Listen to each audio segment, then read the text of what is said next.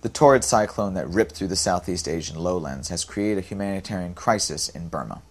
In doing so, it's also revealed an ongoing political crisis as the regime there has restricted aid from the outside world to help its victimized citizenry. Hi, I'm Justin Guest, and welcome to the Government Department Hot Seat. With us today is Professor John Sidel, who will offer some background and insight to the ongoing political situation in Burma. Thanks for being here, Professor Sidel. What background can you offer about the political events that preceded this environmental disaster and uh, that informed the government's response since then? The Burmese government is uh, essentially a military regime that has, in different forms, been in power since 1962. In the late 1980s, in particular in 1988, there, there was a series of protests and uh, a very harsh crackdown uh, when students and other people in the then capital, Rangoon, mobilized against the regime.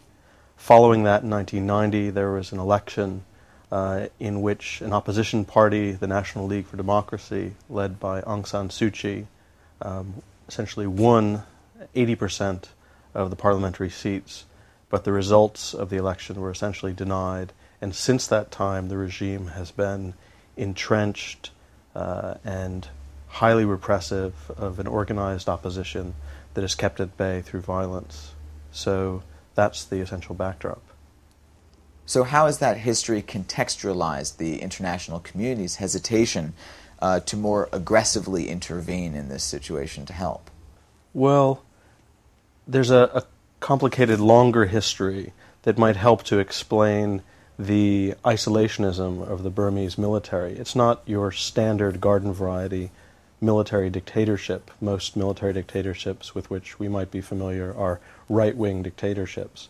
But the history of this one is vaguely socialist, uh, one which uh, was uh, formed in the early 1960s and evolved over time, uh, in part to isolate the regime from uh, the Cold War, from perceived enemies uh, of U.S. imperialism, of the former co- colonial power, the UK, and its allies in and around Burma.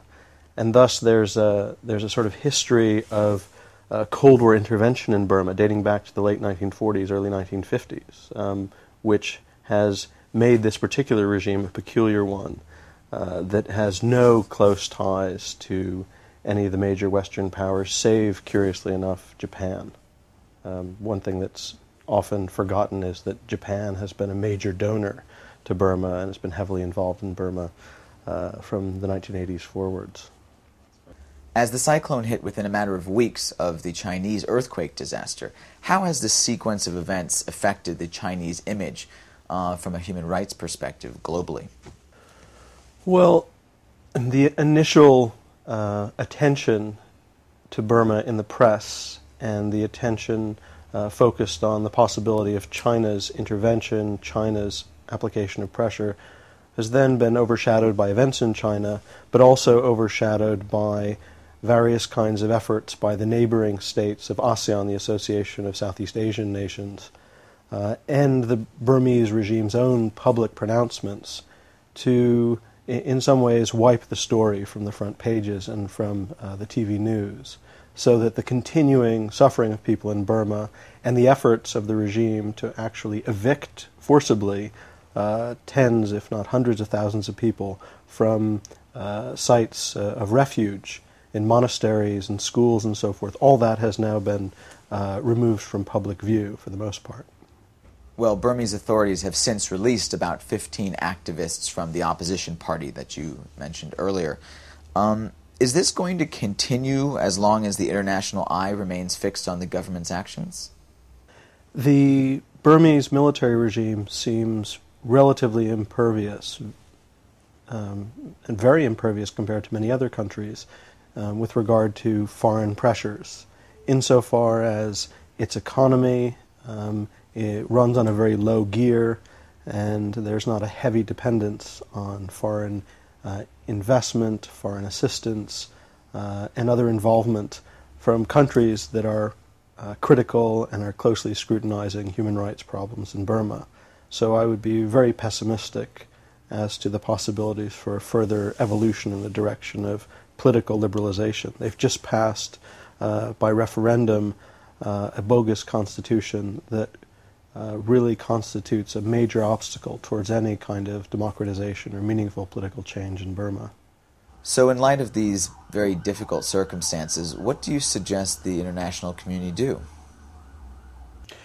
Well, there have been sanctions in place, um, especially on the part of the United States. But insofar as these sanctions have huge loopholes, um, insofar as these sanctions do not fully involve the neighboring countries, not just China, but now India and neighboring uh, Thailand, are countries which are all in various ways aiding and abetting the military regime in Burma. And insofar as pressure is not applied on those countries to withdraw their support, uh, it's hard to see that such sanctions will really prove meaningful. What's difficult in this case is that, in contrast to, say, a military regime in an industrialized or industrializing country, one that relies on a veneer of parliamentary democracy or pseudo democracy uh, and so forth, this is a much more isolated, um, much more rural country uh, with a, a much smaller urban middle class, urban working class, a business class,